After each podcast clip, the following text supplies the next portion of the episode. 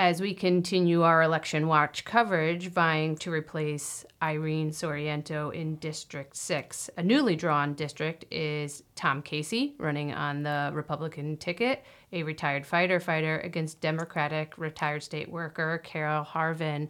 Today, we're talking with Tom Casey. Tom, welcome to the Hudson Mohawk Magazine.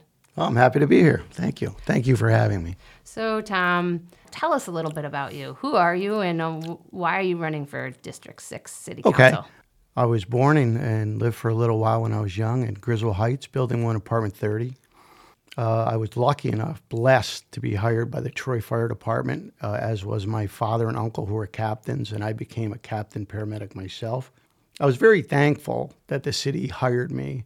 So I always said I was going to live in the city, and it was somewhat sacrifice uh, for things I had done as in my youth. But uh, we stayed in the city. I was very happy. We uh, were part of the fabric of the uh, of the East Side at Spring Youth Baseball and Hope Seven and School 16. You know, my wife was uh, a member of the PTA there. We were part of the community, and I, I was glad. And you know, the thing is, I stayed, except for a, a brief stint, maybe a year and a half, where I had to live in Albany. I was young. I didn't have much money, and all I had was a motorcycle, and it was during the winter. So I moved in with my friend, and I lived in a Quail and First in Albany, and Livingston Avenue and Clinton Avenue, which were great neighborhoods at the time. But at any rate, I've always been with the city. So the reason why I'm running is the second part of that story is that I grew up with the workforce. I worked with the workforce. So I already do. A lot of people call me for things, and I know who for them to contact because they don't necessarily know. The other day, an older friend of mine called me and said, "Tom, a dog just got hit. I'm here. Dog just got hit in front of Sweeney Apartments." I called Kevin McDonough, the animal control officer, who I've known for years and years and years, and he came right down. The dog was dead, but that's what I like to do.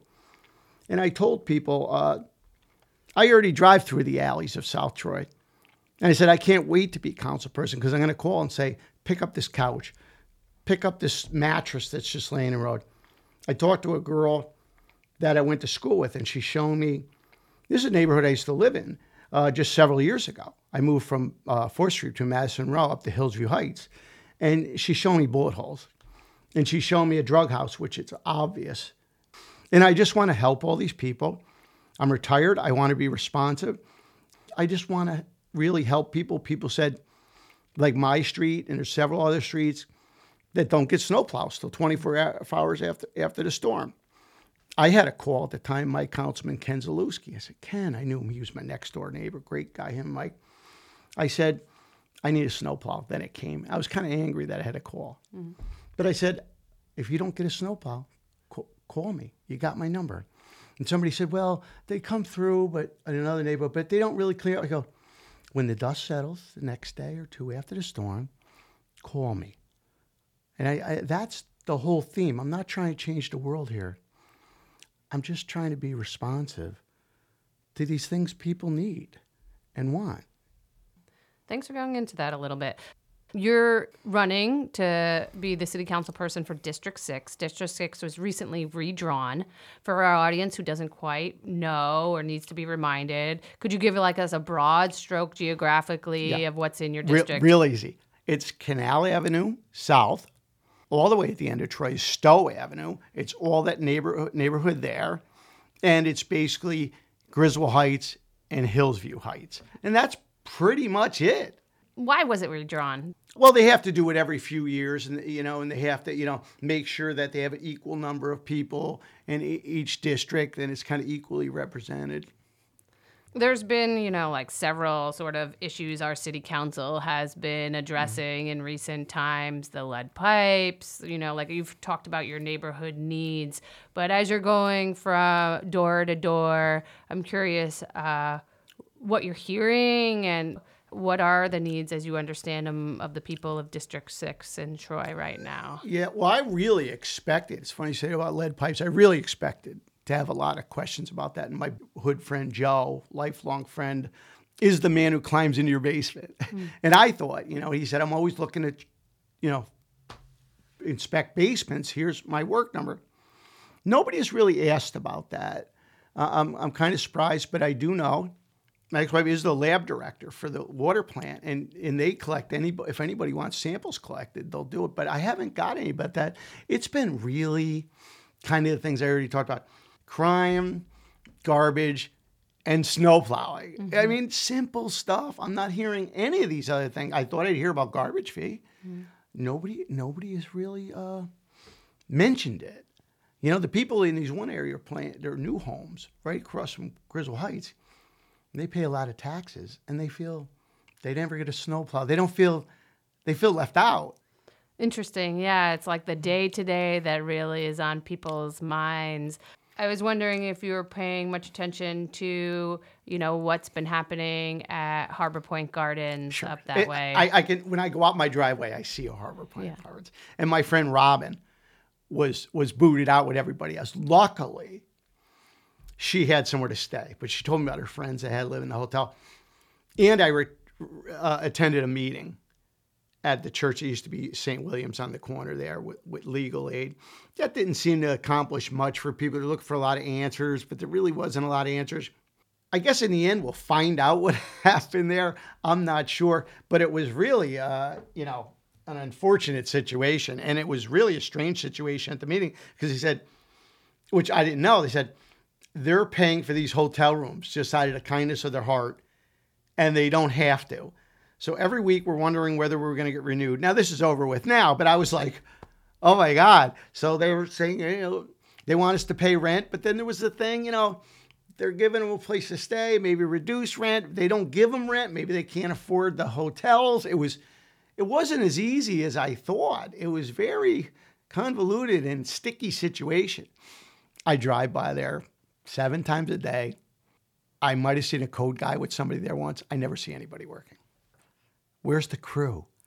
Yeah, I think most apartments by now people have moved back in, but it sounds like there's still a host of situations that need to be updated there. But it's like, how do we not have another Harbor Point Garden in another apartment complex? Well, and these hearings that City Council has actually been hosting in terms of trying to figure out what yeah. went wrong have been sort of uh, illuminating in I, I'm not sure the whole backstory, but I have to tell you that day I saw everybody over there and I went over. And there was a lot of people there, news crews. And my friend Robin showed me around the place. Some of the work, I'm not going to get into it. Some of the work, I just have never seen anything like that before. When you see flashing around windows, it's usually bent very nice. I don't know what this was they used, but it looks like they just bent it with their hands and it was some kind of shiny aluminum and the cracks were filled in by spray foam. I mean, the work was just, you know, just just ridiculous. It really was. It was yeah. no professionalism at all. Part of like what can we do in our city government to avoid replicating this problem in other houses? Like it can't be an isolated situation. Yeah, and I think that stuff was pretty obvious. Yeah. You know, I think if you do have accountability, not only codes but all the departments, you have a much better outcome as we look toward this election, why should our audience vote for you instead of Carol in this coming uh, well, election? I am not uh, uh, uh in, in, any way a, a negative campaigner. I, have met Carol several times.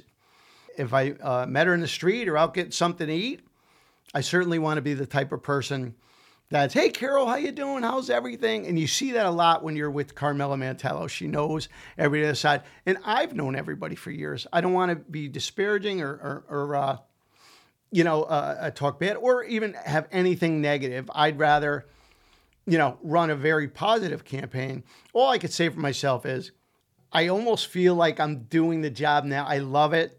I really do love driving around. I got magnets to say electron. Okay, I like waving to people with my signs. I like giving stop and giving my magnet. I like that. I want to just drive around the district and see what's going on. A lot of people, unfortunately, this day and age, are behind a keyboard. And I said, I'm not going to respond by email.